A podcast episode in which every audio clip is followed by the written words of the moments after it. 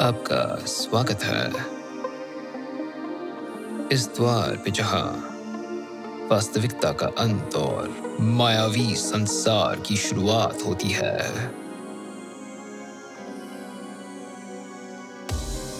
अनुचित, अशुभनीय, नामुमकिन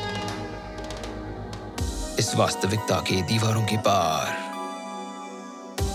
अब आप प्रवेश कर रहे हैं इस विचित्र जगत में जहाँ दिया बुझते ही रात में भेड़ियों की गुर्राहट सुनाई देती है। एक ऐसी दुनिया जहाँ हर प्रार्थना का जवाब सिर्फ़ आसमान से गिरते पक्षियों की लाशों से हो।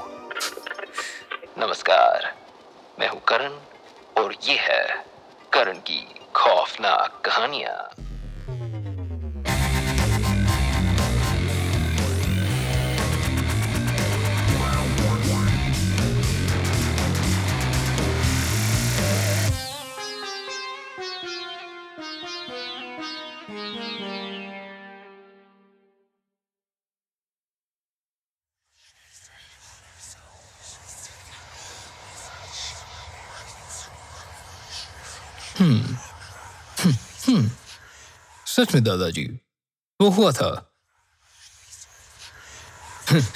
दादाजी, अब मज़ा क्या हो? अब ज़िंदा रहते कभी इतने मजाकिया नहीं थे।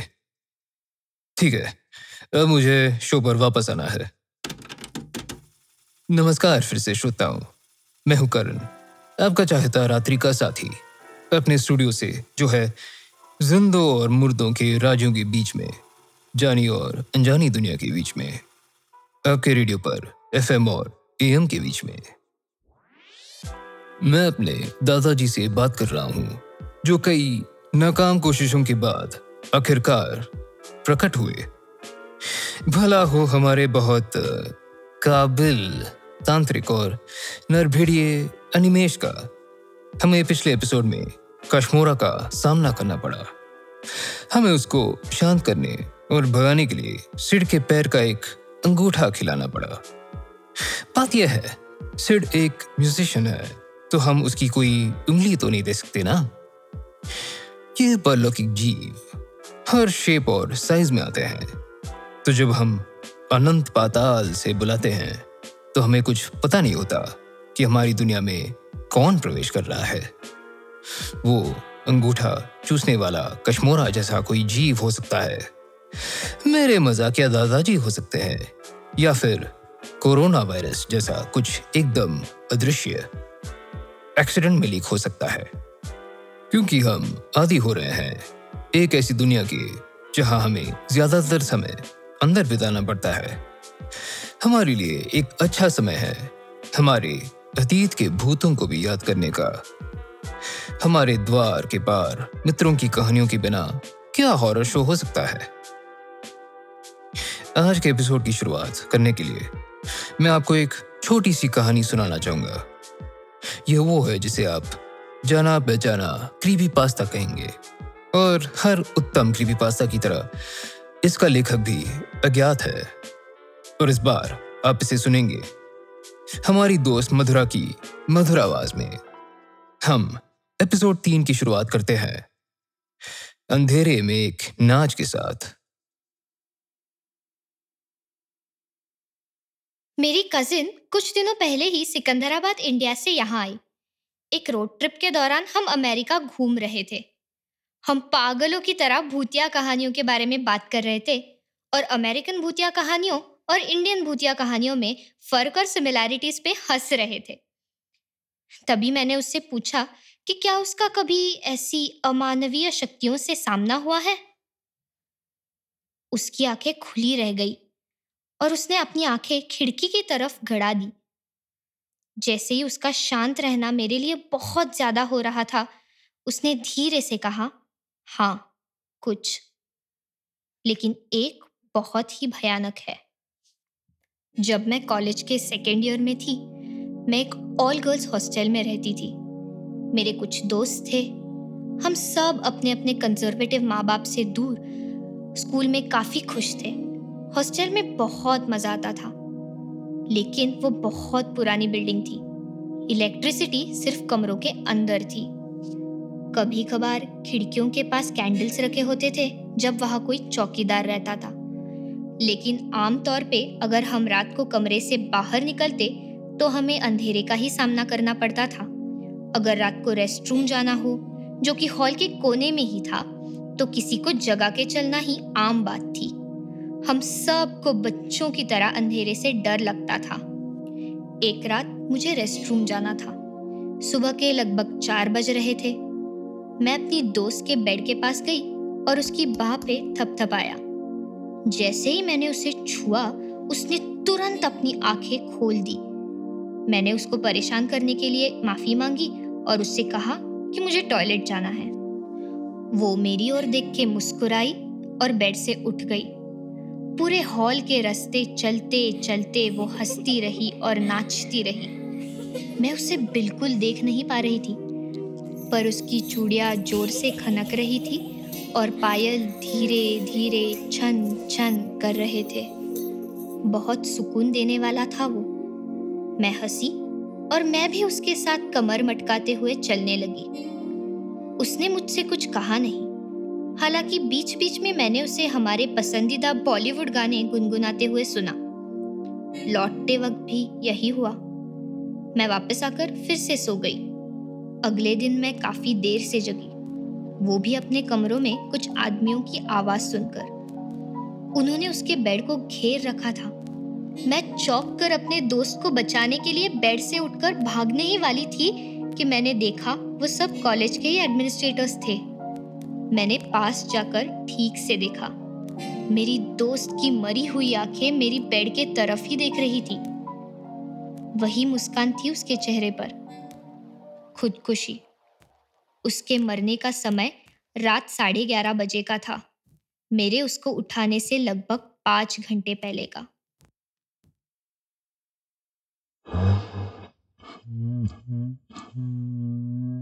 ओ, प्लीज़ दादाजी, रोइए नहीं। मुझे यकीन है कि उन्हें भी आपकी याद आती होगी। एक बार फिर से स्वागत है आपका दोस्तों।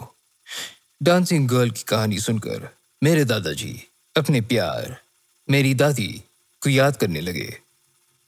उनकी मौत अपने एक प्रिय फिल्मी गाने पे नाचते समय छत से गिर के हुई थी, जहाँ मेरे दादाजी हमारी इस दुनिया को पार कर चुके हैं और वहाँ अकेले हैं, वही मेरी दादी अभी भी भूत बन के हमारे पुराने घर की छत पे घूमा करती हैं।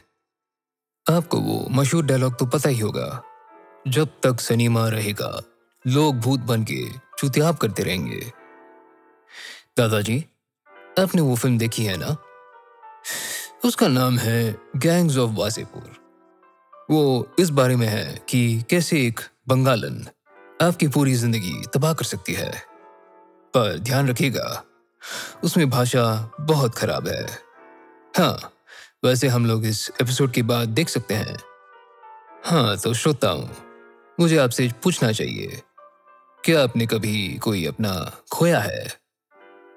मुझे विश्वास है कि ज़्यादातर ने खोया होगा, अगर बहुत छोटी ज़िंदगी ना जी हो तो। अगर आप दूसरे कैटेगरी में आते हैं तो आपको ये शो नहीं देखना चाहिए। आपको उनकी सबसे ज़्यादा क्या चीज़ याद आती है? उनके हाव भाव उनका प्यार, वो छोटी छोटी चीज़ें, है ना? वो खूबसूरत यादें। पर मैं कुछ बताऊँगा। आपको उन छोटी छोटी यादों से सुकून मिलता है, क्योंकि आप अपने दिमाग में उनकी छवि को फॉर ग्रांटेड लेते हैं। यादें संजो के रखी जाती हैं। कई बार खुद इंसान से ज़्यादा पर क्या हो अगर उस बिछड़े हुए की याद ही आपसे खो जाए? क्या हो अगर आपको याद रहे कि वो आपको कैसे छूते थे? कैसे वो आपसे प्यारी बातें करते थे? कैसे आपको वो बचपन में उठाते थे? आपके साथ कॉलोनी में क्रिकेट खेलते थे, पर आप ये भूल जाएँ कि वो कैसे दिखते थे। आप उनका चेहरा ही भूल जाएँ। ये काफ़ी परेशान करने वाली बात है ना? आगे आने वाली छोटी सी कहानी ने मुझे याद करा दिया कि हम चेहरे को कितनी अहमियत देते हैं। और इस छोटी सी कहानी के बारे में जितना कम बोलूँ, वही बेहतर है। अब इसे पहली बार हिंदी में सुनेंगे। यह रस्किन बॉन्ड की मशहूर डरा देने वाली अंधेरे में वो चेहरा A face in the dark. ये आपको थोड़ा थोड़ा गाँवों के हँसी मज़ाक की समझ देगी, अगर मैं इस कहानी को अपने साथ हुए एक किस्से से शुरू करूँ। उस रात मैं अकेले एक गाँव से गुजर रहा था, जब मैं इस बूढ़े आदमी से मिला जो हाथ में लालटेन लिए हुआ था मुझे देख के बहुत आश्चर्य हुआ कि वो आदमी अंधा था मैंने पूछा, ओ बूढ़े आदमी अगर तुम देख नहीं सकते तो ये लालटेन लेके क्यों चल रहे हो उसने जवाब दिया, मैं ये इसलिए लेके चलता हूँ ताकि मूर्ख लोग अंधेरे में मुझसे ना टकरा जाएँ। इस किस्से के आगे की कहानी से बहुत थोड़ा ही वास्ता है, लेकिन मुझे लगता है कि ये इस कहानी के लिए बिल्कुल सही माहौल बनाएगी श्रीमान ओलिवर, एक अंग्रेज़ भारतीय अध्यापक, एक बार देर रात को अपने विद्यालय लौट रहे थे, जो कि शिमला के बाहरी इलाके में था। वो विद्यालय अंग्रेज़ी पब्लिक स्कूल की तरस पे चलता था और लड़के जो ज़्यादातर अच्छे परिवारों से थे, वो कोट, टोपी और टाई पहनते थे। लाइफ पत्रिका ने एक भारतीय संस्करण में इस विद्यालय को ईडन ऑफ़ द ईस्ट का खिताब दिया था। यहाँ व्यक्तित्व को प्रोत्साहन नहीं दिया जाता था, बल्कि इन सब के भाग्य में मानवों का नेता, यानी लीडर्स ऑफ़ मेन, बनना लिखा था। श्रीमान ओलिवर, इस विद्यालय में बहुत सालों से पढ़ा रहे थे। कभी कभी तो लगता था जैसे बरसों बीत गए। एक दिन के बाद दूसरा दिन बिल्कुल वही नीरस दिनचर्या। शिमला बाज़ार, जहाँ सिनेमा हॉल और बढ़िया रेस्टोरेंट थे, विद्यालय से कुछ दो मील दूर था और श्रीमान ओलिवर, जिनकी अभी तक शादी नहीं हुई थी, अक्सर शाम को वहाँ जाते और अंधेरा हो जाने के बाद ही लौटते। वो भी देवदार के पेड़ों से भरे जंगल से छोटा रास्ता लेकर। जब तेज हवाएँ चलती थी तो देवदार के पेड़ एक अजीब सी दर्द भरी आवाज़ करते थे, जिसके डर से ज़्यादातर लोग मुख्य रास्ते से ही जाते थे। लेकिन श्रीमान ओलिवर कोई डरने वालों में या इस तरह की बातों पे विश्वास करने वालों में नहीं थे।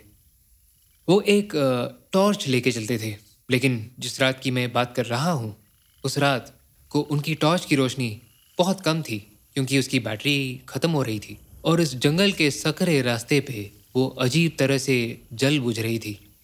जैसे ही उस टॉर्च की तिमतिमती रोशनी एक लड़के जैसी आकृति पर पड़ी जो कि एक चट्टान पर अकेले बैठा हुआ था श्रीमान ओलिवर रुक गए।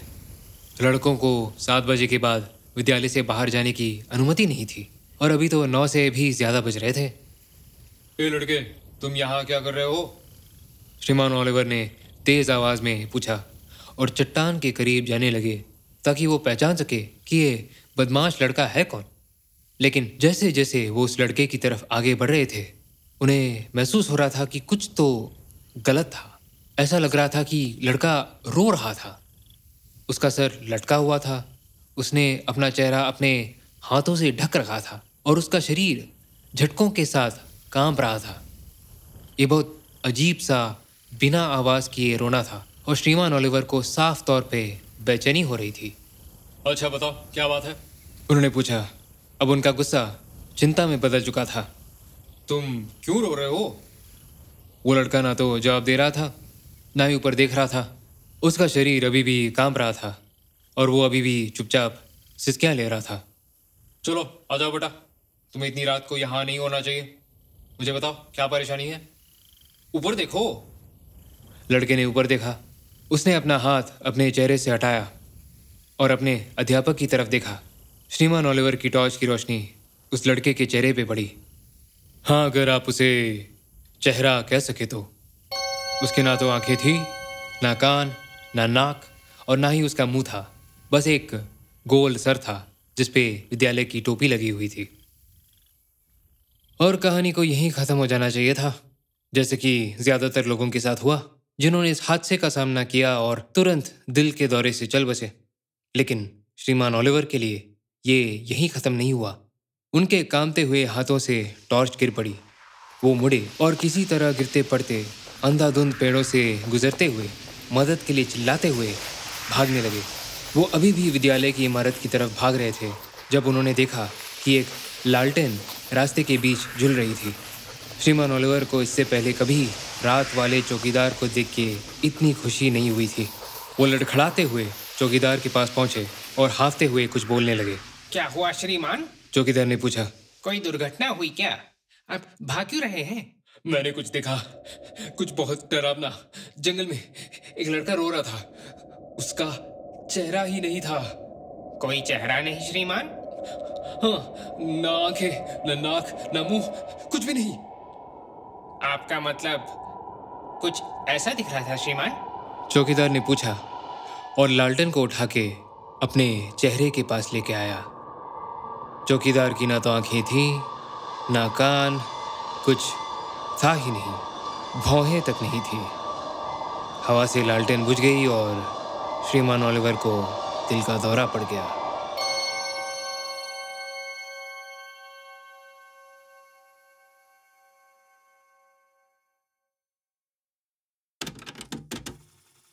मुझे अपनी डरावनी भूत की कहानियों के साथ थोड़ी हँसी पसंद है। मुझे याद है कि आखिरी बार भूत की कहानी पर तब हंसा था, जब मैं रामू अंकल की फ़िल्म डरना ज़रूरी है देख रहा था। आपको पता है ना, मैं किस हिस्से की बात कर रहा हूँ, जिसमें नाना पाटेकर और विवेक ओब्रॉय थे। पर जिन्होंने नहीं देखी है, उनके लिए स्पॉइलर अलर्ट आपने भी नहीं देखी है ना, दादाजी? कोई बात नहीं। वैसे भी एक भूत होकर आप नई यादें नहीं बना सकते। तो उस हिस्से में विवेक ओब्रॉय का पात्र अपनी कार में रात को जा रहा होता है और नाना पाटेकर के किरदार को लिफ्ट देता है एक कब्रिस्तान के बगल से। इसकी शुरुआत में हँसी की बात यह थी कि विवेक ओब्रॉय का किरदार एकदम रात के समय सनग्लासेस पहने होता है।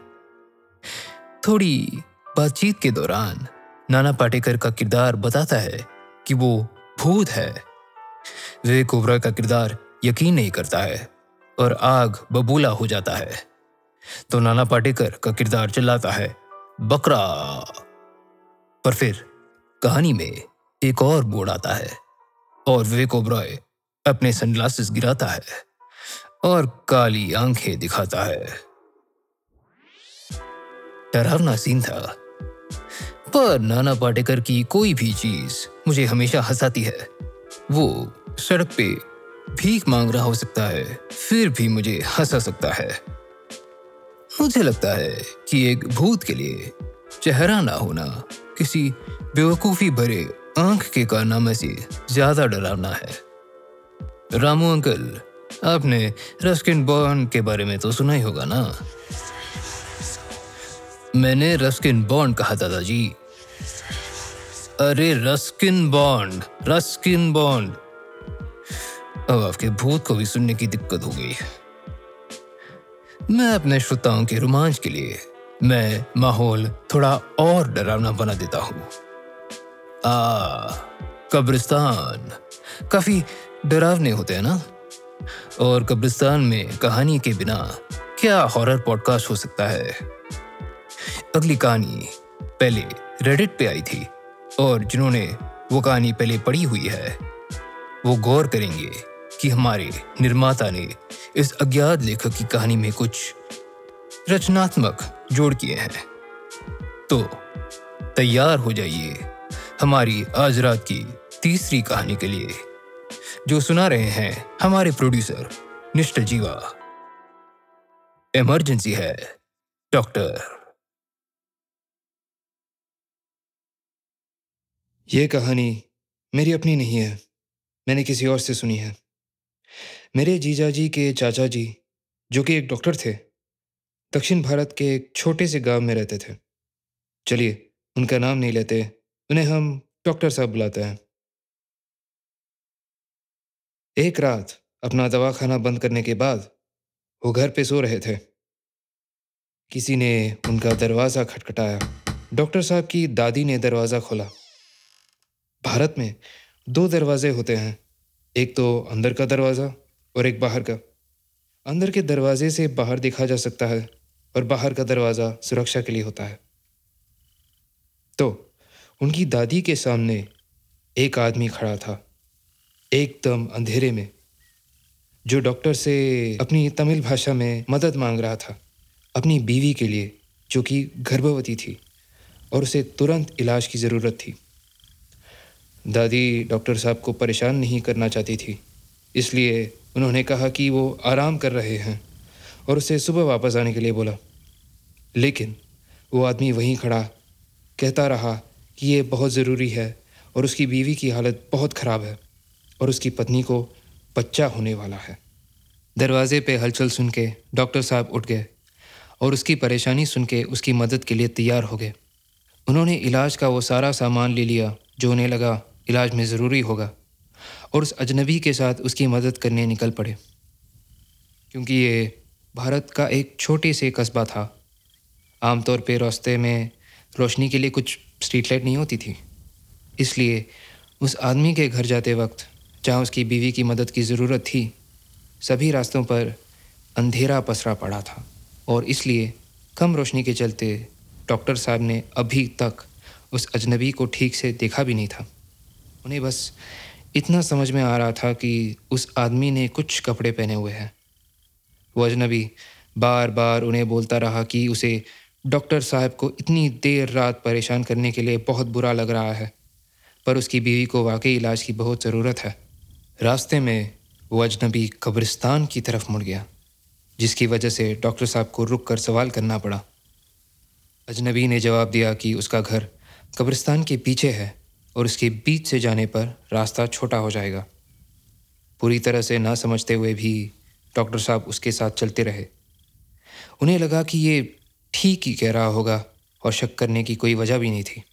कब्रिस्तान से चलते हुए वो एक ऐसी जगह के पास पहुँचे जहाँ एक लैम्प पोस्ट था, और उसकी वजह से थोड़ी रोशनी थी। कुछ ऐसा हुआ कि डॉक्टर साहब को विश्वास ही नहीं हुआ। लेकिन बार बार देखने के बाद भी उन्हें उस अजनबी का सर नहीं दिखा। उन्हें उसके सर की जगह पर कुछ भी नहीं दिख रहा था। उन्हें बस हवा में कपड़े लटकते दिखाई दे रहे थे। ऐसे समय में उन्होंने अपने डर को छिपाने की कोशिश की। और तुरंत वहाँ से निकलने का बहाना सोचने लगे।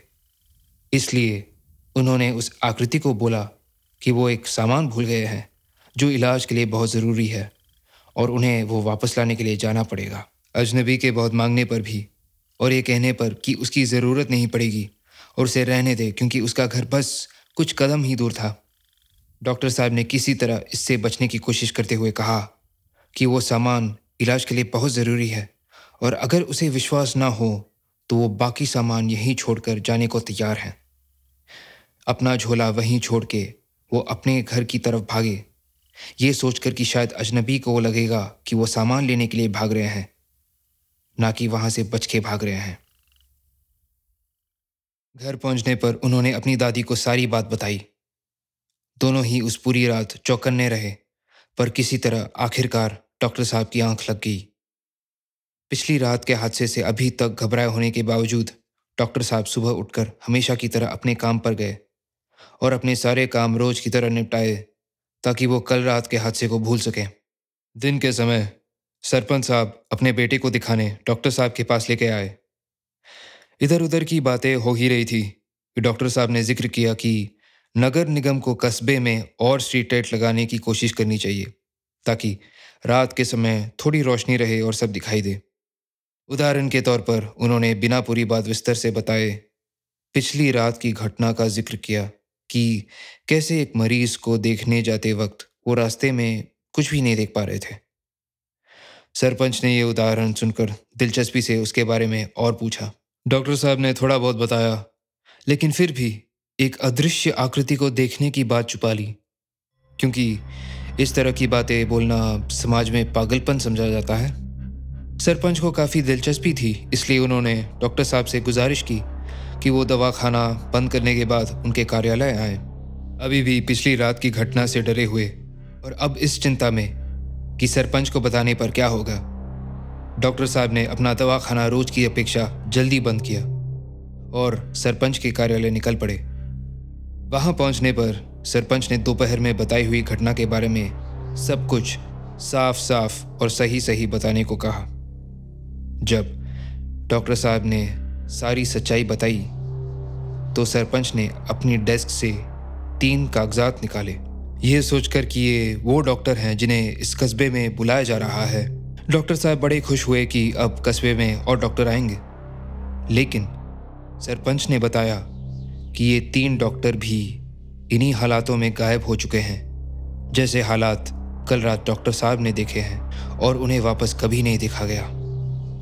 इस बात से डॉक्टर साहब को और धक्का लगा और फिर वो और भी सतर्क हो गए, खासकर रात के समय में।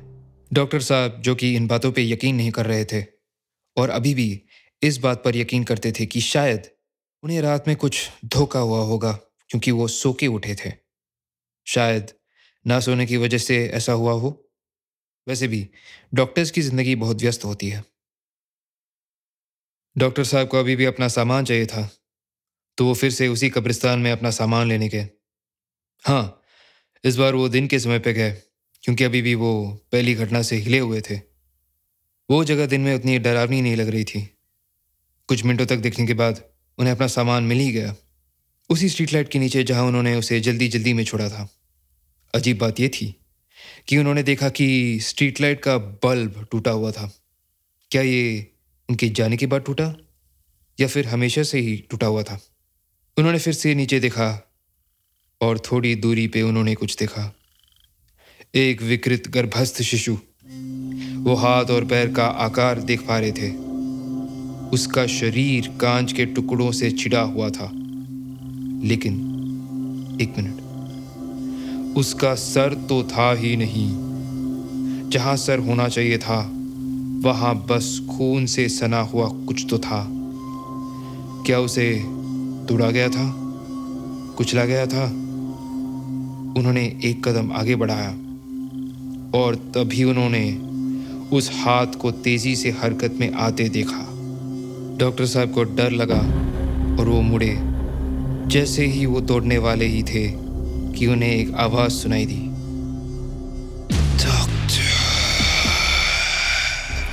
उन्होंने पीछे मुड़ के नहीं देखा और बस आगे की तरफ़ देखते हुए भागने लगे।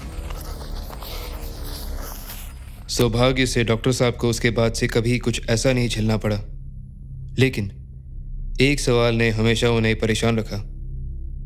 वो किसकी आवाज़ थी जो उन्होंने उस दिन सुनी? उस आदमी की या उस चीज़ की? क्या गर्भस्थ शिशु बात कर सकता था? शायद उन्हें कभी पता नहीं चलेगा कि वो आखिर वहाँ पे क्यों था।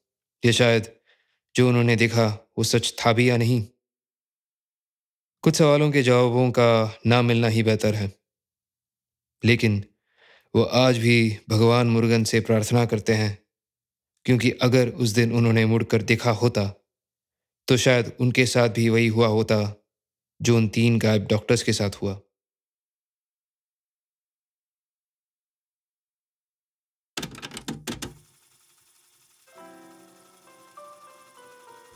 उफ, यहाँ सिर्फ़ इंसान का चेहरा गायब नहीं था हाँ। एक चीज़ तो पक्का है। लगता है कि उस अनजान आकृति की बीवी को सच में चिकित्सीय ध्यान की ज़रूरत थी। श्रोताओं अगर आप इस कहानी के डॉक्टर से ज़्यादा जिज्ञासु हैं और इस कहानी के परिवेश की तरह वाकई दक्षिण भारत में रहते हैं तो आपको कोल्लाम जाने में काफ़ी मज़ा आएगा।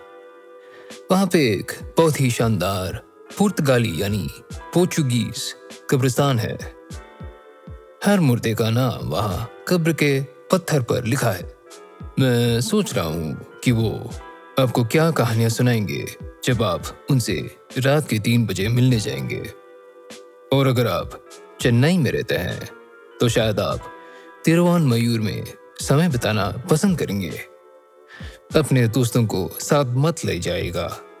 अकेले जाएगा। चेन्नई ऐसी जगह है जहाँ ध्वनि प्रदूषण पसंद नहीं किया जाता।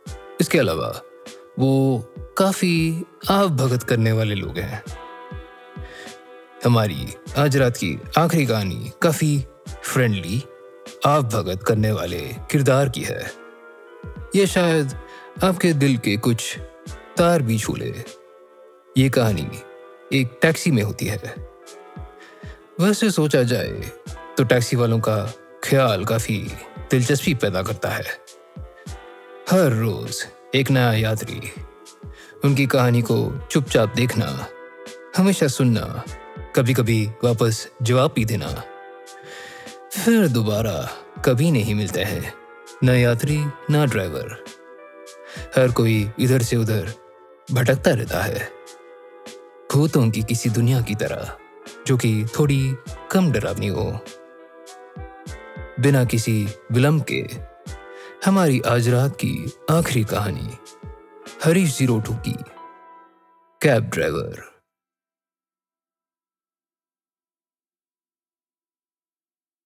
कैब ड्राइवर, लेखक, Harish zero two, Lucknow, India 16 दिसंबर 2011 शाम पाँच बजे। ठंड की एक शाम।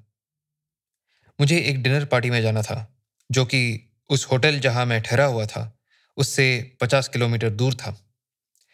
मैंने एक कैब कंपनी में फ़ोन किया और सात बजे की कैब बुक की। कुछ बीस मिनट बाद मेरे मोबाइल फ़ोन पर एक मैसेज आया जिसमें ड्राइवर का नाम अब्दुल हसन और उसकी कार का रजिस्ट्रेशन नंबर लिखे हुए थे। मैंने नहाया और कपड़े पहनकर तैयार हुआ। ठीक सात बजे मुझे ड्राइवर का फ़ोन आया। यह तो बिल्कुल समय पर आया, मैंने सोचा। फिर मैं सीढ़ियों से नीचे उतरा और अब्दुल का अभिवादन किया। वो कुछ पचास वर्ष का व्यक्ति लग रहा था। उसने पारंपरिक भारतीय पोषक सफ़ेद कुर्ता पजामा पहन रखा था। उसकी दाढ़ी भूरी थी। अब्दुल ने मुझे बताया कि हमें अपने गंतव्य तक पहुँचने में आम दिनों से कुछ ज़्यादा समय लगभग डेढ़ घंटा लगेगा क्योंकि बहुत कोहरा था। मुझे इस बात से कोई परेशानी नहीं हुई क्योंकि मुझे भी पार्टी में नौ बजे तक ही पहुँचना था। मैंने अब्दुल का आईडी और कार नंबर चेक किया और कार की आगे वाली सीट पर बैठ गया। यात्रा के कुछ दस मिनट हुए होंगे कि मैंने देखा अब्दुल ने कार का मीटर नहीं चलाया है। भाई, आपने तो मीटर ही नहीं चलाया है। आप मुझसे कैब का किराया कैसे लेंगे? कोई बात नहीं साहब, ये यात्रा आपके लिए मुफ़्त है। अब्दुल ने मुस्कुराते हुए कहा, क्या? मैंने कुछ आश्चर्य भरी नज़रों से पूछा, साहब, आज मेरी नौकरी का आखिरी दिन है। मैं कल रिटायर हो रहा हूँ और उसके बाद हज पे जाऊँगा। ये मेरा आखिरी काम है और आप मेरे आखिरी यात्री हैं। मैं आपसे किराए नहीं ले सकता। अब्दुल ने मुझे बताया, नहीं अब्दुल, मैं स्वीकार नहीं कर सकता। आपने मुझे सेवा दी और उसके लिए मुझे आपको पैसे देने चाहिए। हम अभी बस दस मिनट पहले ही मिले हैं। मैं आपसे बिना किसी कारण के ये ऐसा नहीं ले सकता। मैंने वापस जवाब दिया। साहब, मैंने हमेशा से सोचा था कि मैं अपनी आखिरी सेवा मुफ़्त में दूँगा। दो सौ रुपये से हम दोनों को बहुत खास फ़र्क नहीं पड़ने वाला। क्यों? सही कहा ना? तो कृपया इस गरीब भारतीय को अपनी सेवा के अंतिम दिन पर खुश होने दीजिए। मैं इसके आगे कुछ बोल ही नहीं पाया। बस मुस्कुरा दिया और सोचा कि ये छोटी छोटी अच्छी चीज़ें आज भी दुनिया से पूरी तरह ख़त्म नहीं हुई हैं। और कभी कभी ये गरीब लोग ही हमें इन अच्छी बातों की याद दिलाते हैं। मैं अब्दुल से बातचीत करने लगा। वो तीस साल से कैब ड्राइवर का काम कर रहा था। मैं आज तक एक भी पिकअप मिस नहीं किया, सर। आज तक एक बार भी ऐसा नहीं हुआ कि मैं देरी से पहुँचा हूँ। अब्दुल ने बहुत गर्व से कहा, मुझे उसकी बात पर कोई शक नहीं हुआ। उसने पहले ही मेरा दिल जीत लिया था, पर फिर मेरी नज़र उसकी घड़ी पे गई। एक पुरानी, बहुत ज़्यादा पहनी हुई घड़ी, जो कि बंद थी और अभी भी छः बजकर पैंतालीस मिनट का समय दिखा रही थी। मुझे काफ़ी हँसी आई कि जो आदमी एक बंद घड़ी पहने हुए था, वो ये दवा कर रहा था कि वो समय का बहुत पाबंद है। तुम्हारी घड़ी तो बंद है, अब्दुल।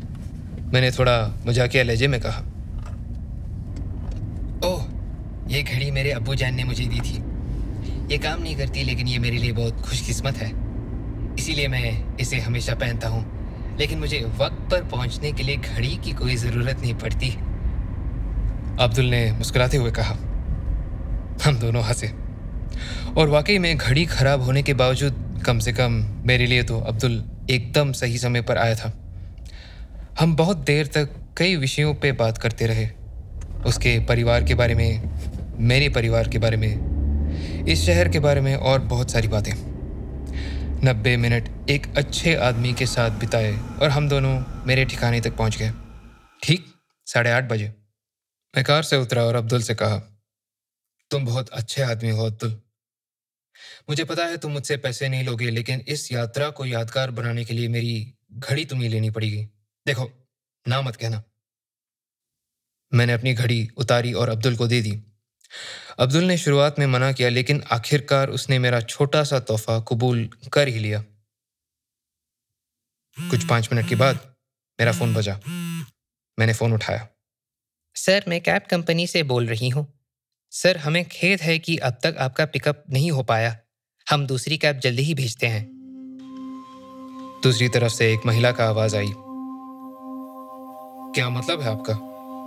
आपका ड्राइवर तो ठीक समय पर आया था और मैं तो अपने ठिकाने पर पहुँच भी चुका हूँ। मैंने उत्तर दिया। आपको लेने कौन आया था, सर? उस महिला ने थोड़ा रुककर पूछा। अब्दुल हसन? वही ड्राइवर जो मुझे लेने आने वाला था।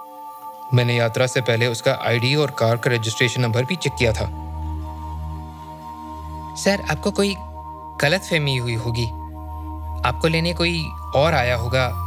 अब्दुल हसन की आज पौने सात बजे के आसपास एक सड़क दुर्घटना में मौत हो चुकी है। आपको लेने आने से पंद्रह मिनट पहले वो आपको ही लेने के लिए आ रहा था, जब ये दुर्घटना घटी। हमें उसकी मौत के बारे में अभी पता चला। मेरे हाथ पैर ठंडे पड़ गए। अब मुझे समझ में आया कि अब्दुल ने पैसे क्यों नहीं लिए, क्योंकि अब उसे उन पैसों की ज़रूरत थी ही नहीं। और वो बिल्कुल ठीक समय पर आया था, जैसे कि उसने दवा किया था, यहाँ तक कि अपनी आखिरी सेवा के लिए भी। दिसंबर की उस कड़ाके की सर्दी में भी मुझे पसीना आने लगा। मैंने अपनी कलाई की तरफ़ देखा। मेरी घड़ी अभी भी वही थी।